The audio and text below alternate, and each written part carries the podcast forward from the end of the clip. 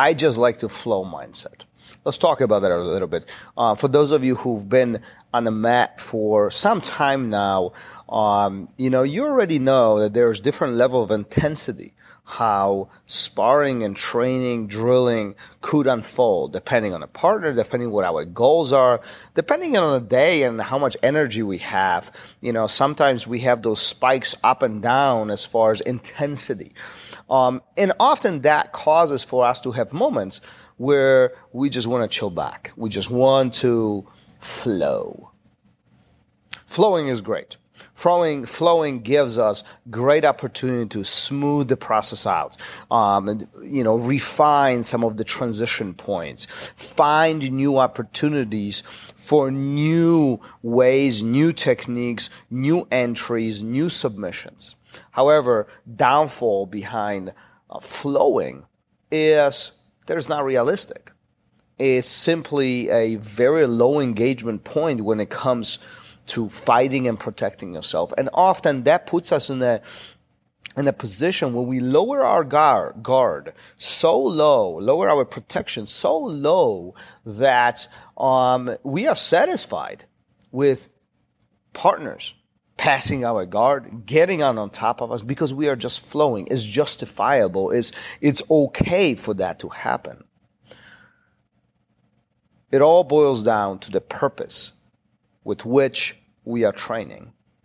If um, hypothetically, imagine this: if um, one was training for a tournament and his mindset was just to flow, are they really putting themselves in a position of aggressive defending themselves and really protecting themselves?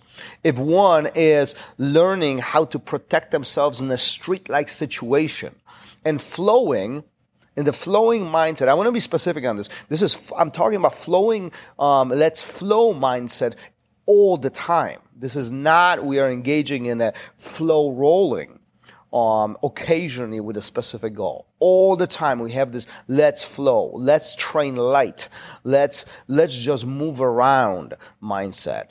That really puts us in a position where these triggers of um, this is dangerous, I need to move, I need to get out of here, this is not okay, I need to act, I need to react to what my partner is doing. They're getting lowered so to the point where we sometimes don't even react in them. And the question is, are we doing justice to ourselves? Are we doing the right thing? Are we really continuing progressing?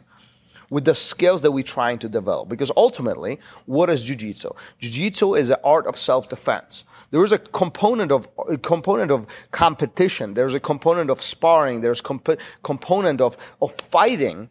However, the main principles of jiu-jitsu surround or are surrounded by a simple fact of protecting ourselves, being comfortable in uncomfortable position. And in order for us to achieve this, we have to have these trigger points. This is position where I need to get out of. This moment is not okay. This grip I need to react to. He should not be putting their hands, she should not be holding on to me right at this point.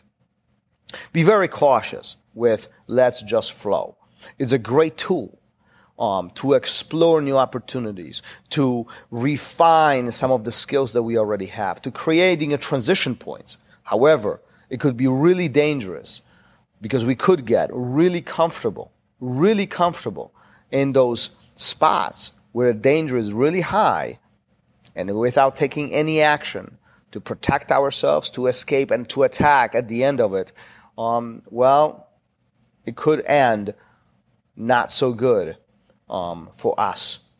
So, as you continue exploring, flowing, f- flow rolling or flowing, taking it easy, also explore a component of aggressive approach. And but what I by aggressive, I don't mean to hurt our partner. I mean having an offensive approach to jiu-jitsu and achieving some of those key milestones as the sparring session is unfolding. Peace. Thanks for listening. If you would like to engage and send me your comments, thoughts, questions, I'll be happy to bring it up to the show and help you out in any way I possibly can. You can find me on Instagram, RozdzynskiBJJ. Until then, keep on rolling. I'll see you guys on the mat. Peace.